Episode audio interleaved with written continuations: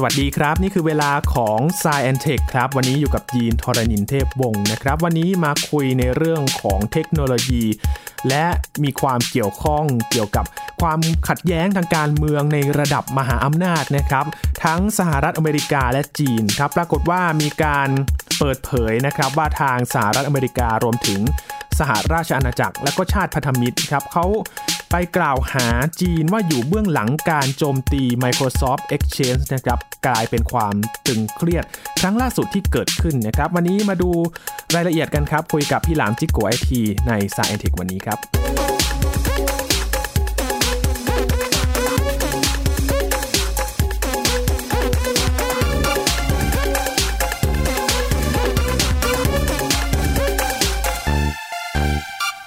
เป็นประเด็นร้อนทางการเมืองระหว่างประเทศแล้วก็เรื่องของ Cyber Security นะครับหรือว่าความปลอดภัยทางไซเบอร์เมื่อจีนก็ตอบโต้กลับมาอย่างดุเดือดเลยนะครับ หลังจากที่สหรัฐอเมริกาจับมือกับชาติพันธมิตรเขาออกแถลงการ กล่าวหาหน่วยงานในปักกิ่งของจีนครับ ว่าไปแฮ็ก Microsoft โดยจีนอ้างว่าเรื่องทั้งหมดเนี่ยเป็นการกุเรื่องขึ้นทั้งเพเลยนะครับตอกกลับไปทางวอชิงตันต่างหากว่า เขาเนี่ยแหละทางวอชิงตันเนี่ยเป็นแชมป์โลกต่างหากในการโจมตีทางไซเบอร์ครับ ต่างฝ่ายก็ต่างพาดพิงโต้กันไปโต้กันมานะครับ กล่าวหากันอย่างนี้ เรื่องนี้มีที่ไปที่มาอย่างไร รวมถึงอะไรทำให้สหรัฐอเมริการวมถึงชาติพันธมิตร กล่าวหาจีนอ้างว่าอยู่เบื้องหลังอาชญากรรมทั้งไซเบอร์ และจริง ๆ แล้วเนี่ยต้นตอของปัญหามันเกิดจากอะไรกันแน่นะครับ หลายๆ ชาติจะมีโอกาสหันหน้ามาคุยกันดี ๆ ได้ไหม วันนี้คุยกับพี่หลามที่รักบุญปีชา หรือว่าพี่หลามจิโกไอทีนั่นเองครับ สวัสดีครับพี่หลามครับสวัสดีครับคุณยิน สวัสดีครับคุณผู้ฟังครับ เป็นเรื่องร้อนที่หยิบมาคุยกันแบบอุ่นๆอยู่เลยครับ พี่หลามครับ ยังคลุกลุ่นกันเลยครับ เพราะว่าจาก กรณีที่เกิดขึ้นนะครับ เรื่องมันเกิดมาจากว่าย้อนไปช่วงตอนกุมภาพันธ์ครับ เมื่อต้นปีที่ผ่านมานะครับ 2021 ครับเขามีการเปิดเผยจากทางสหรัฐอเมริกา และก็สหราชอาณาจักรนะครับ เปิดเผยว่าทางรัฐบาลจีนเนี่ยมีส่วนเกี่ยวข้องในการโจมตี Microsoft Exchange ก็เป็นระบบอีเมลที่ใช้กันในองค์กรต่างๆนะครับ แล้วก็ไปตรวจสอบในภายหลังก็พบว่าแฮกเกอร์กลุ่มดังกล่าวเนี่ยเขามีถิ่นกำเนิด อยู่ที่ประเทศจีนครับก่อนที่ในช่วงกลางๆเดือนนี่แหละครับกรกฎาคม 19 กรกฎาคมที่ข่าวออกมานะครับ ทางสหรัฐไปจับมือกับชาติพันธมิตรหลายชาติเลยครับ ทั้งอังกฤษนะครับสหราชอาณาจักรออสเตรเลีย แคนาดา นิวซีแลนด์ญี่ปุ่น รวมถึงสหภาพยุโรป แล้วก็องค์การนาโต้ด้วยนะครับ มาเปิดเผยในแถลงการนี้ว่า ในการโจมตี Microsoft Exchange เนี่ยรัฐบาลจีนมีส่วนเกี่ยวข้องครับ ทางจีนเนี่ย พอได้ข่าวแบบนี้ก็แน่นอนครับ โจมตีกลับทันทีเลยนะครับ ทางโฆษกกระทรวงการต่างประเทศเจ้าลี่เจียงนะครับเขาก็บอกว่าจีนเนี่ยเขาต่อต้านอาชญากรรมไซเบอร์ทุกรูปแบบ แล้วก็เรียกข้อหาดังกล่าวเนี่ยเป็นการกุเรื่องขึ้นมาครับว่าสหรัฐไปจับมือชาติอื่นๆ เพื่อวิจารณ์จีนอย่างไม่สมเหตุสมผลด้านไซเบอร์ แล้วก็กลับไปว่าสหรัฐต่างหากนี่แหละ เป็นแชมป์โลกด้านโจมตีทางไซเบอร์นะครับพี่หลาม ก็เลย อยากจะรู้ครับว่าหลักฐานที่เขาอ้างว่าจีนโจมตีทางไซเบอร์เนี่ยเขาเอาหลักฐานมาใช้ในการกล่าวหา เป็นหลักฐานอะไรกันครับพี่หลาม ส่วนใหญ่เวลามีการแฮกแบบนี้นะครับ ก็ไม่ได้แสดงหลักฐานให้เห็นชัดเจนหรอกเพราะว่าในหลักฐานเนี่ยมันก็จะมีมีข้อมูลบางอย่างที่น่าจะเป็นความลับนะครับ มันก็จะส่งผลเสียต่อทั้งองค์กรที่โดนแฮกทั้งคนที่เอาเรื่องนี้ขึ้นมาพูดนะครับ ส่วนใหญ่เขาก็จะไม่ได้มีหลักฐานมาแสดงอย่างเห็นชัดเจนว่า นี่นะนี่นะ ส่วนใหญ่ส่วนใหญ่ก็จะเป็นแค่ข้อมูลครับ แล้วผมอยากจะบอกคุณยีนกับคุณผู้ฟังว่า การที่สหรัฐออกมาบอกว่า การแฮกครั้งนี้เกิดขึ้นจากประเทศจีนเนี่ย อันนี้น่าจะไม่ใช่ครั้งแรกที่มีการพูดคุยกันแบบนี้นะครับ ครับ ที่ผ่านมาในอดีตเนี่ย เกิดสงครามทางการค้า จนกระทั่งไปมีเรื่องกับบริษัทอย่างหัวเว่ยแล้วก็มีการแบนประเทศจีนในหลาย ๆ เรื่องนะครับ รวมถึงแอปจีนด้วย ทั้งหมดนี้คือมันคือความต่อเนื่องของสงครามที่สหรัฐกับจีนได้ทำกันอยู่นะครับ มีมาตลอดครับทั้งหน่วยงานของรัฐบาลเองนะครับ ของรัฐบาลสหรัฐเองบอกเนี่ย โอ้ยดูมีอะไรอะ ซอฟต์แวร์จากจีน หรือว่าผลิตภัณฑ์จากจีนเนี่ย ฝังพวกสปายฝังพวกระบบจัดเก็บข้อมูล ส่งข้อมูลกลับไปหาประเทศจีนอะไรเงี้ยซึ่งส่วนใหญ่แล้วเนี่ย ถ้าเราจะมาดูหลักฐานกันจริงๆเนี่ยแค่หลักฐานชิ้นเดียวมันมันก็อาจจะชี้เฉพาะเจาะจงลงไปไม่ได้ครับว่านี่คือการแฮกหรือว่าการกระทำที่มาจากจีนจริงหรือเปล่า เพราะว่าถ้าหากใครก็ตามที่เข้าใจเรื่องของขบวนการ การโจรกรรมข้อมูลผ่านทางอินเทอร์เน็ตแบบนี้นะครับ จะเข้าใจดีว่าเรื่องง่าย ๆเลยนะฮะคือเราสามารถทำอะไรสักอย่างหนึ่งแล้วปล่อยเบาะแสหรือต้นตอให้เห็นว่ามันมาจากที่นี่ครับ มันง่ายมากครับ มันเป็นเทคโนโลยีที่แบบง่าย ๆ มือเด็กๆก็ทำได้ ผมยกตัวอย่างนะครับ เด็กไทยสักคนหนึ่งอาจจะไปรู้จักซอฟต์แวร์แฮกตัวหนึ่งถ้าเขาใช้เน็ตที่บ้านเขาเอง แล้วก็เปิดเป็น IP จากที่บ้านเขา IP address นะฮะจากที่บ้านเขาแล้วก็ไปแฮกบริษัทไหนก็ไม่รู้ที่ไหนที่หนึ่งในโลกนี้ วิธีการแบบนั้นก็จะทำให้คนมันสามารถตามมาถึงตัวเขาได้ ใช่ไหมครับครับ ใครสักคนหนึ่งเนี่ยเวลาจะไปแฮกใครสักคนหนึ่งเนี่ยมันก็ต้องวิ่งอ้อมโลกกันก่อนครับ ต้องไปจำลองตัวเองว่าเป็นสถานที่หลอกแห่งหนึ่ง ซึ่งเราจะสามารถกำหนดได้ว่า เออ ให้เห็นว่าที่ตั้งของเราเนี่ย อยู่ที่ไหนก็ได้นะ จะไปอยู่ในแอฟริกา จะไปอยู่ในจีน จะไปอยู่ในรัสเซีย จะไปอยู่ตรงไหนก็ได้ มันทำให้สามารถหลอกได้ว่า เอาเนี่ย อุ้ยนี่ไงแฮกเนี่ย จุดต้นตอของการแฮกเนี่ย ข้อมูลมันถูกส่งไปที่จีนนะ ช่ไหมฮะซึ่งครับคนทำจริง ๆ จะอยู่ที่ไหนของโลกนี้ก็ได้ครับ มันเป็นเรื่อง basic มากๆ ไม่ต้องใช้หน่วยงานแฮกที่ระดับโลก หรือว่าแฮกเกอร์เบอร์ใหญ่ ๆ ของโลกนะครับแฮกเกอร์ตัวเล็ก ๆ เด็กน้อยแถวบ้านเราเนี่ยที่รับจ้างแฮก Facebook ด้วย True Money แค่ 400 บาท แฮกเว็บของราชการด้วย True Money แค่ราคา 1,000 บาทเนี่ยนะฮะสบายมากเลยครับสามารถทำได้ จะให้ไปโผล่ที่ซิมบับเวก็ได้นะฮะจะไม่ให้ไปโผล่ที่ไหนก็ได้ มันง่ายมาก เพราะฉะนั้นพอเกิดเรื่องนี้ขึ้นมาเนี่ย สมมติสารบอกว่า เรามีหลักฐานบอกว่าเนี่ย ต้นตอการแฮกมาจากประเทศจีน ผมก็คิดเบื้องต้นเลยนะเบสิกเลย ความคิดพื้นฐานผมเลย ถ้าจีนทำนะจีนจะไม่บอกว่าต้นตอมาจากจีนหรอกครับสันนิษฐานง่าย ๆ ว่างานเนี้ยมีการใส่ร้ายจีน แต่เบื้องลึกเบื้องหลังเนี่ยมันก็ต้องลงไปสืบสาวเราวเรื่องว่า อ่าแล้วใครจะเป็นคนใส่ร้ายอืมอาจจะเป็นแฮกเกอร์ประเทศอื่น แล้วก็มาสร้างแรงจูงใจ สร้างหลักฐานให้มันเห็นว่ามาจากจีน เพื่อจะสร้างความล้าวฉานตรงนี้เพิ่มขึ้น อาจจะต้องการเบี่ยงประเด็นให้เปิดเป็นประเด็นใหม่ขึ้นมา หรือหรือนะฮะอันนี้ผมใช้คำว่าหรือ หรือคนทำเรื่องนี้อาจจะเป็นผู้ที่โดนโดนกระทำเองก็ได้ ก็คือแฮกตัวเองอื ที่ผ่านมาในอดีตมันก็มีการจับโป๊ะแตกกันได้นะครับ คือเรื่องนี้ต้องสืบสวนกันยาวๆไล่หาหลักฐานกันยาวครับๆสุดท้ายเนี่ยไล่ไปไล่มาอาจจะโป๊ะแตกว่าตัวเองแฮกตัวเอง แต่ไปตั้งต้นที่ประเทศจีน เพื่อที่จะสร้างความแล้วฉานนี้ขึ้นมา เป็นส่วนหนึ่งของกระบวนการหรือเปล่า นะฮะคุณยีนครับมันเป็นไปได้ถึงขนาดนี้เลยครับ อืมครับอย่าง Microsoft ที่เป็นผู้ที่ถูกแฮ็กนะครับเขาก็เปิดเผยมานะครับว่าไป ถูกแฮ็กในกล่องจดหมายอีเมลนะครับ จากระยะไกลได้ ซึ่งเขาก็บอกว่าเป็นกลุ่มแฮปเนียมที่เขาอ้างว่าได้รับการสนับสนุนจากจีนและดำเนินการจากจีน เท่ากับว่าจริง ๆ แล้วไม่จำเป็นต้องอยู่ในจีนก็ได้ใช่ไหมครับพี่หลามไม่จำเป็นครับ ถ้าจีนทำจีนจะไม่บอกว่าตัวเองมาจากจีนแน่นอนนะฮะจีนไปอ้อมบราซิลอเมริกาใต้มาง่ายกว่าไหมเนียนกว่าไหมอืมนะฮะเขาจะไม่ทำอะไรตื้นๆแบบนั้นครับ แฮกเกอร์จีนฝีมือดีๆ ก็มีเยอะนะฮะคือไม่มีความจำเป็นเลยที่ต้องไปเปิดเผยตัวเองอย่างจงแจ้งว่ามาจากจีนนะฮะส่วนในหลักฐานที่ทางสหรัฐได้มาเนี่ย ผมผมก็เชื่อว่ามันมันเป็นการหาหลักฐานเพื่อความเชื่อมโยงนะคฮะรับซึ่งเราก็ไม่รู้อีกมันต้องพิสูจน์กันอีกครับ ว่าหลักฐานนั้นมันจริงแค่ไหนอะใช่ไหมฮะครับ แต่งานเนี้ยคนที่เสียหายเนี่ยนะฮะคืออาจจะตกเป็นเครื่องมือของการต่อสู้ในครั้งนี้เนี่ย ก็คือบริษัท Microsoft นะคครัรับบเพราะว่า Microsoft Exchange เนี่ยก็เป็นระบบ mail server นะครับ เป็นระบบอีเมลที่ใช้กันในระดับองค์กร มีลูกค้ามากมายทั่วโลกนะครับ อันนี้ส่งผลต่อความมั่นใจของลูกค้าแน่นอนว่า อุ้ย แล้ว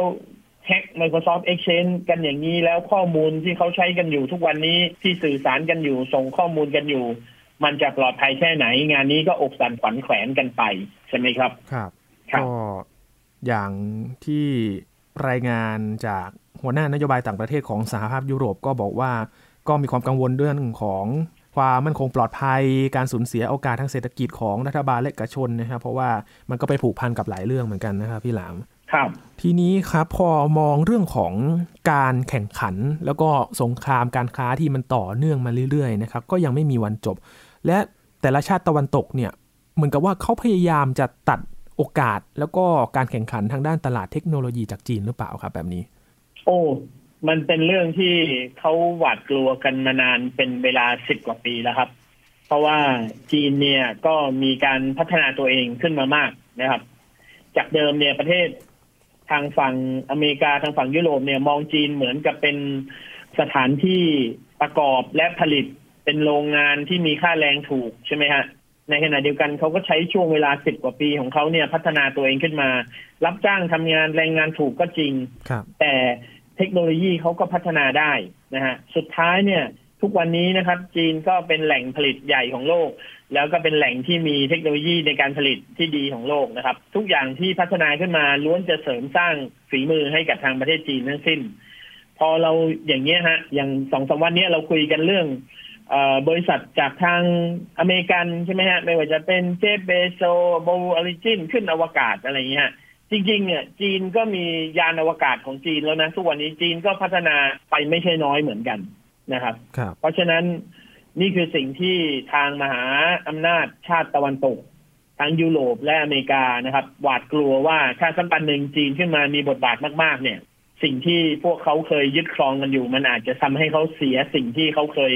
ครองเอาไว้ได้นะครับ ครับ แล้วนอกจากจีนแล้วครับพี่หลามมองว่าอเมริกาหรือว่าฝั่งตะวันตกเองเนี่ย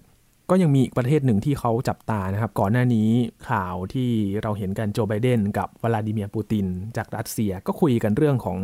การจัดการ cyber security หรือว่าการโจมตีทางไซเบอร์นะครับ ทีนี้เขาจะต้องรับมือกับทาง อีกฝั่งหนึ่งยังไงครับ ไม่ใช่แค่จีนละพี่หลาม คือตอนนี้มันต้องหาหาพวก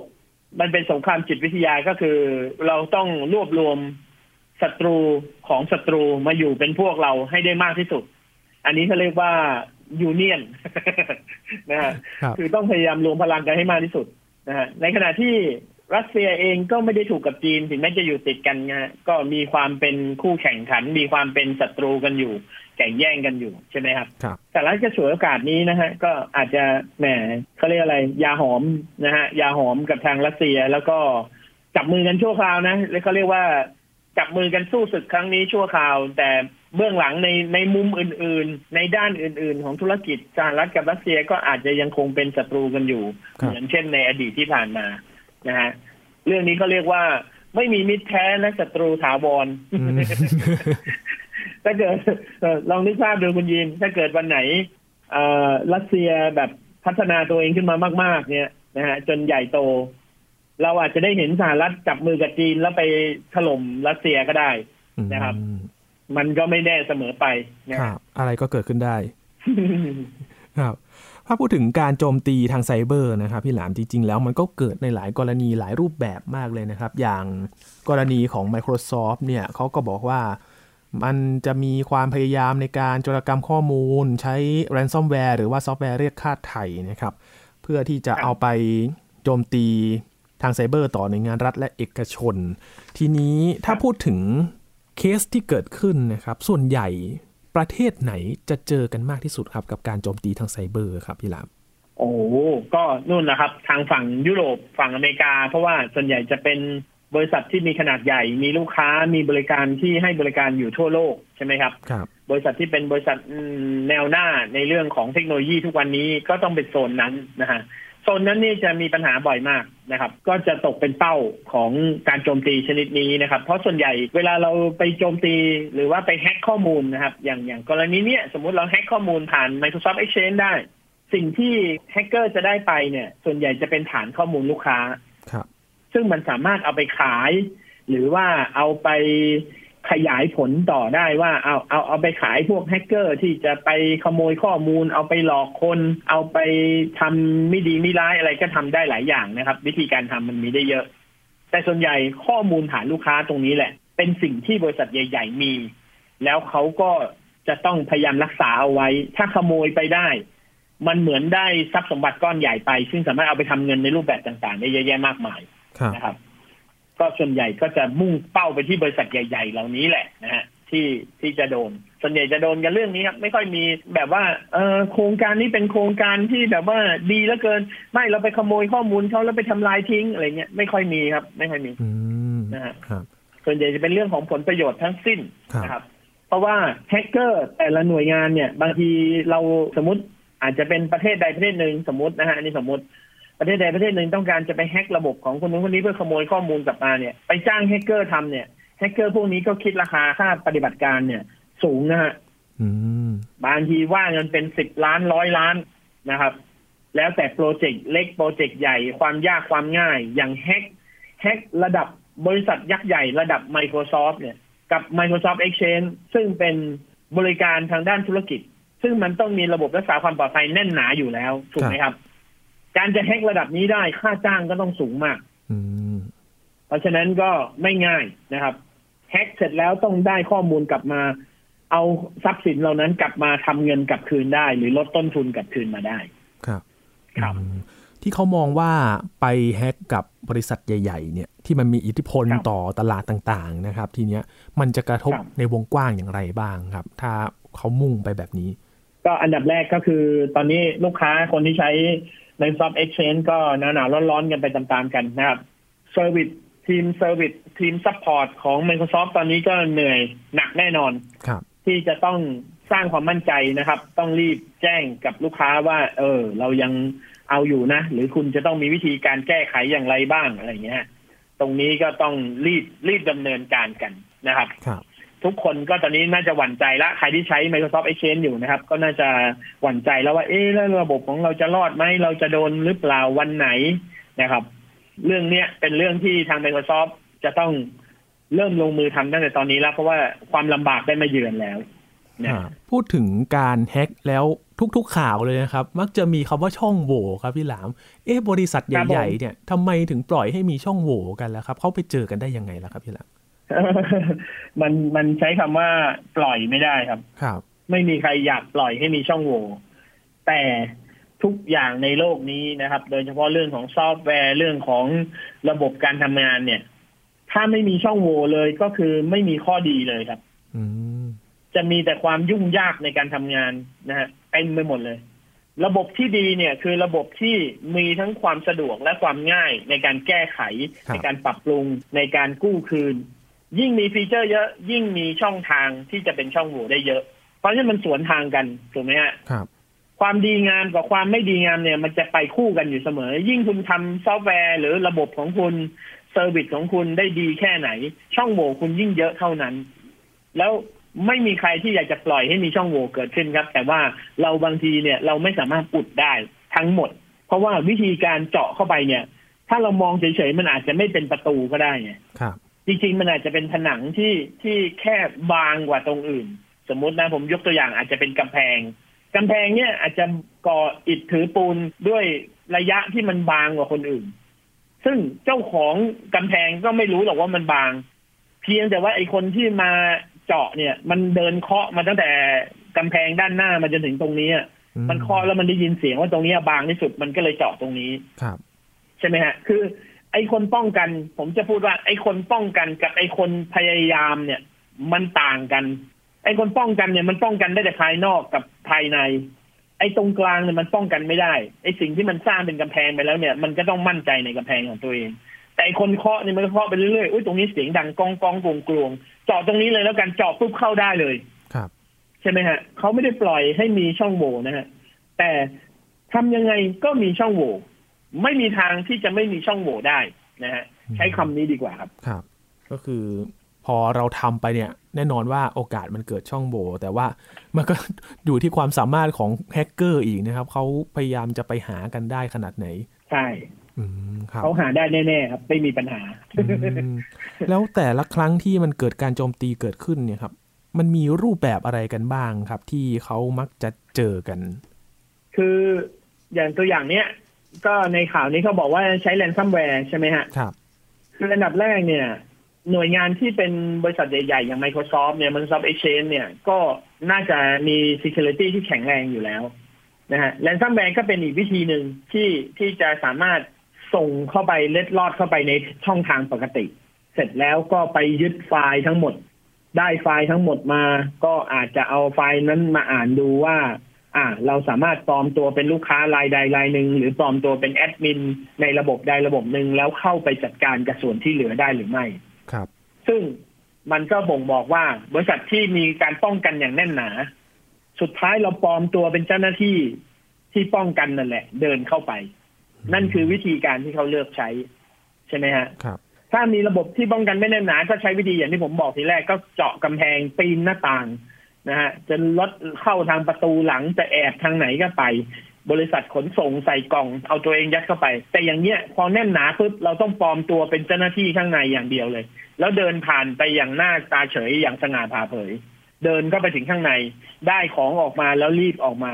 จัดการอีกทีหนึ่งใช่ไหมฮะครับ วิธีการมีหลากหลายมากนะฮะซึ่งทุกวันนี้เทคโนโลยีก็เรายิ่งปลอดภัยเท่าไหร่นะครับ เทคโนโลยีในการเจาะมันก็ยิ่งสูงส่งขึ้นเท่านั้น มันก็จะเป็นเงาตามตัวกันไปนะครับ ครับ ทีนี้พูดถึงการโจมตีมากันเยอะแล้วนะครับ พี่หลามครับ พูดถึงการรับมือกันบ้างครับ ประเทศไหนขึ้นชื่อว่าเป็นประเทศที่มีความแข็งแกร่งในด้านการรับมือกับไซเบอร์ได้มากที่สุด มันจะใช่ประเทศเดียวกับที่เขามีโอกาสการโจมตีมากที่สุดไหมครับ เอ่อจริงๆแล้วอย่างอย่างบริษัทเอกชนคืออย่างสหรัฐอเมริกาเนี่ยเขาไม่สามารถควบคุมระดับความปลอดภัยของเขาได้ เพราะว่าเขาเป็นเอกชนซะส่วนใหญ่ครับใช่ไหมเอกชนส่วนใหญ่ก็จะมีความรู้ความสามารถขีดจำกัดในการป้องกันตัวเองที่แตกต่างกัน แล้วแต่บริษัทเล็กบริษัทใหญ่ แล้วแต่ต้นทุนที่เขาจะลงทุนนะฮะประเทศที่มีขนาดใหญ่อย่างสหรัฐอเมริกา หรือประเทศที่มีอิสระเสรีมาก ๆ อย่างในยุโรปเนี่ย การควบคุมเรื่องของความปลอดภัยเนี่ย มันทำได้ยากมาก เพราะว่าแต่ละคนก็ใหญ่ๆ ทั้งนั้นคอนโทรลยากใช่ไหมครับ ครับ ผมกลับมองว่าประเทศที่สามารถทำ security ได้ดีมาก ๆ จะเป็นประเทศเล็ก ๆ อย่างประเทศญี่ปุ่น ประเทศเกาหลีนะฮะ ประเทศเหล่านี้เนี่ยเขายังมีระบบการปกครองที่สามารถพูดคุยกับภาครัฐ ภาคเอกชน สามารถติดต่อสื่อสารกันเชื่อมโยงกัน แล้วก็ควบคุมกันได้ง่ายกว่า มันมีระดับขั้นของการปกครองที่มันเข้มงวดมากกว่าครับพอเขารวมเป็นน้ำหนึ่งน้ำใจเดียวกันปุ๊บเนี่ยเขาสามารถควบคุมตั้งค่าระดับความปลอดภัยของเขา ให้มันสูงทัดเทียมกัน มันก็จะเกิดความมั่นคงแข็งแรงในความปลอดภัยที่ดีได้มากกว่าอืมผมมองว่าประเทศเล็ก ๆ นะครับ สามารถทำระดับความปลอดภัยได้ดีกว่าประเทศใหญ่ครับ เขามีเทคนิคยังไงครับ ที่เขาจะมารับมือกับความปลอดภัย หรือว่าก็ขึ้นอยู่กับแต่ละประเทศอีกว่าเขาจะมีนโยบายยังไงๆคือมันต้องเริ่มจากหน่วยงานภาครัฐก่อนครับ หน่วยงานภาครัฐต้องเป็นตัวตั้งตัวตีเรื่องของความปลอดภัยเพราะฉะนั้นหน่วยงานภาครัฐเนี่ยต้องมีความเชี่ยวชาญ ต้องมีหน่วยงานที่เชี่ยวชาญเรื่องของ security มากๆนะครับครับอย่างอเมริกาเนี่ยก็มีฮะเขาก็จะมี NSA เนี่ย National Security นะครับ ที่เป็นหน่วยงานของเขา อย่างเกาหลีก็มี National Security เกาหลีนี่มีกองทัพไซเบอร์เลยนะครับอืมมีกองทัพไซเบอร์ คือไม่ได้มีแค่หน่วยงานป้องกันอย่างเดียวครับถ้าโดนโจมตีเกาหลีมีกองทัพไซเบอร์ที่สามารถโจมตีกลับทุกคนได้ คือเขามีทหารไซเบอร์ด้วย มันไม่ใช่แค่ยามไซเบอร์อย่างเดียว ใช่ไหมครับครับ เพราะฉะนั้นพอมีหน่วยงานของรัฐที่มันมีความรู้ความสามารถและมีเทคโนโลยีที่สูง มันสามารถเชื่อมโยง ระบบรักษาความปลอดภัยเนี้ยไปยังภาคเอกชนต่างๆได้นะครับ ว่าอะเรามาใช้มาตรฐานเดียวกัน คุณยังไม่มีระบบนี้ คุณต้องปรับระบบนี้เชื่อมโยงกัน แล้วเรามาช่วยเหลือกัน ใช้บริการภาครัฐภาคเอกชน ใช้เซอร์วิสร่วมกันร่วมกันทำงานช่วยกัน พอเป็นแบบนี้มันจะแข็งแรงมาก ๆ นะฮะ ในขณะที่ประเทศเสรีมากๆอย่างอเมริกาหรือทางฝั่งสหภาพยุโรปนะครับโอ้ยบริษัทนี้บอกโอ้ยไม่ได้หรอกของเรามันเป็นเทคโนโลยีเก่าแก่ เป็นสิทธิบัตรของเรามีมานาน เพราะฉะนั้นเราไม่แบ่งปันให้ใครหรอก ก็ตัวใครตัวมันเนี่ยครับอืมเขาถึงโดนแฮกกันง่ายๆนะฮะครับสังเกตไหมครับ บริษัทจากเกาหลี บริษัทจากญี่ปุ่นอะไรเนี่ย ไม่ค่อยโดนเห็นไหมฮะมีข่าวน้อยมากอืมใช่ไหมฮะครับ นี่คือนี่คือสิ่งที่ผมกำลังจะบอกว่า บางทีประเทศเล็กๆ แล้วประเทศนั้นภาครัฐมีความเหนียวแน่น มีความมุ่งมั่นตั้งใจทำเรื่องนี้มากๆ ก็จะแข็งแรงมากๆ ประเทศไทยไม่ต้องพูดถึงนะฮะ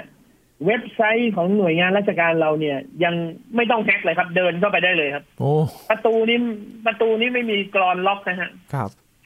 แง้มไปได้เลยใช่ไหมครับ ใช่ ทุกวันนี้ไม่โดนแฮกเพราะอะไร เพราะไม่มีใครเห็นประโยชน์จากการแฮกเพราะว่าเข้าไปแล้วก็ไม่เห็นได้อะไรเลย สิ่งที่ได้ออกมาก็ไม่รู้จะเอาไปขายใครได้ ไม่รู้จะคุ้มค่าต้นทุนมาแฮกหรือเปล่า อืมคืออยู่ที่ความแข็งแกร่งของหน่วยงานรัฐด้วย ใช่ ผมพูดได้เลยนะ ธนาคารที่เป็นธนาคารพาณิชย์เอกชนเนี่ย ยังมีความมั่นคงกว่าหน่วยงานของรัฐอีกตอนนี้ในประเทศไทย ครับเพราะธนาคารเนี่ยโดนแฮกเกอร์มาแฮกทุกวัน คุณยินรู้ไหมครับว่าธนาคารพาณิชย์ในบ้านเราเนี่ย วันวันหนึ่งมีแฮกเกอร์ทำ access เข้ามาเพื่อที่จะแฮกเนี่ยนะฮะ ต่อนาทีนะฮะครับ คุณยินรู้ไหมครับ ต่อนาทีเนี่ย มีคนพยายาม access เข้ามาแฮกระบบของธนาคารเนี่ย ต่อนาทีมีเป็นหนึ่งพันครั้งต่อนาที นาทีเดียวยี่เนี่สิยบครับสี่ชั่วโมงมีคนพยายามแฮกอยู่ตลอดเวลาโอ้ถ้าเป็นหน่วยงานราชการของเรานะครับ เสร็จตั้งแต่สองครั้งแรกแล้ว อืมไม่ต้องครบหนึ่งนาทีด้วยซ้ครับำโอ้ยยังไงกัน เพราะฉะนั้นมันมันผมถึงบอกว่ามันต้องเริ่มต้นที่หน่วยงานหลักของประเทศนั้นก่อนนั่นก็คือหน่วยงานภาครัฐครับ ภาครัฐต้องมีระบบ security ต้องมีระบบไอทีเทคโนโลยีที่แข็งแรงครับ ไม่งั้นเราก็ไม่มาลำบากกันเรื่องลงทะเบียน จะฉีดวัคซีนก็ลงไม่ได้ระบบนู่นนี่นั่นโดนแคนเซิลยกเลิกอะไรอย่างเงี้ยเรื่องง่าย ๆ แบบนี้เรายังทำไม่ได้เลยครับคุณครับจีนแล้วเราจะไปป้องกันตัวเองได้ยังไงอะ อืม ถูกไหมครับ ครับ เนี่ยพอพูดเรื่องคนอื่น แล้วก็ย้อนมาดูตนเนี่ย มันก็จะเหนื่อยแบบนี้ครับ อืมมันอาจจะมีความท้อใจอยู่นะครับนะฮะอืมโอ้ต้องย้อนกลับมาดูตัวเองจริง ๆ นะครับ แล้วก็ส่งสัญญาณไปถึงหน่วยงานต่างๆ หลาย ๆ ประเทศเลยนะครับ ว่าถ้าเราไม่อยากจะเจอโอกาสการโจมตีแบบนี้เนี่ย ความแข็งแกร่งของระบบป้องกันตัวเองเนี่ยสำคัญมาก ๆ เลย ครับแล้วก็ย้อนคำถามไปที่ตอนที่เปิดรายการเลยครับพี่หลามครับว่า ชาติต่างๆ สหรัฐจีน สหภาพยุโรปแบบนี้ เขาจะมีการพูดคุยกันบ้างไหมครับ ในอนาคตจะมีการร่วมมือการจัดการแบบเป็นรูปธรรมไหมครับ ผมมองว่าสงครามเรื่องเนี้ยมันสู้กันยาวครับๆในระหว่างที่สู้กันก็พัฒนาเพื่อที่จะหนีคู่แข่งขันออกไปด้วย บางทีการสู้กันเนี่ยไม่ได้จะเอาแพ้เอาชนะนะฮะ แต่เป็นการถ่วงเวลาคนคนหนึ่งแค่นั้นเองถ่วงเวลาอีกฝั่งหนึ่งแค่นั้นเองครับเพื่อให้ตัวเองเนี่ยมีเวลาที่จะสปรินต์ตัวเองขึ้นมาหรือพัฒนาตัวเองขึ้นมา จุดมุ่งหมายอาจจะไม่ได้เอาเป็นเอาตายหรือขจัดศัตรูให้หมดเส้นหนามออกไป แต่แค่เพื่อที่ต้องการจะถ่วงเวลาเพื่อให้ตัวเองนั้นสามารถลุกขึ้นมายืนหยัดแล้วก็ต่อสู้ได้นะฮะเป็นผู้นำในเรื่องนั้นได้อีกครั้งหนึ่งเพราะฉะนั้น ผมถึงใช้คำเดิมว่าไม่มีมิตรแท้และศัตรูถาวรครับ ในช่วงชีวิตเราเราไม่ได้เจอกันแค่นี้ครับ เพราะฉะนั้นเราเราเป็นคนดูเนี่ยนะ เป็นผู้ชมอย่าไปอินมากครับบางทีไปเชียร์ฝั่งใดฝั่งหนึ่งแหมโอ้โหออกตัวล้อฟรี ถึงวันไอ้สองฝั่งที่ลบกันเนี่ยมาจูบปากกันเฉยเลย เราก็เป็นไงล่ะครับ พูดไม่ได้เลยคราวนี้กลายเป็นส่งเสียงโฮ่งๆแทนเราก็หมาไปเลยครับ ครับ โอ้ใช่ไหมฮะ เพราะฉะนั้นดูอยู่รอบสนามจะดีกว่าใช่ไหมครับยืนดูอย่างอย่างใจจดใจจ่อแล้วก็ใส่เหตุผลเข้าไปเยอะๆครับ ครับ อืม ก็วิเคราะห์กันหลาย ๆ มุมด้วยนะครับ ว่าจริง ๆ แล้วเนี่ย การที่มากล่าวอ้างกันตรงนี้เนี่ยมันมีอะไรซ่อนอยู่กันแน่นะครับพี่หลาม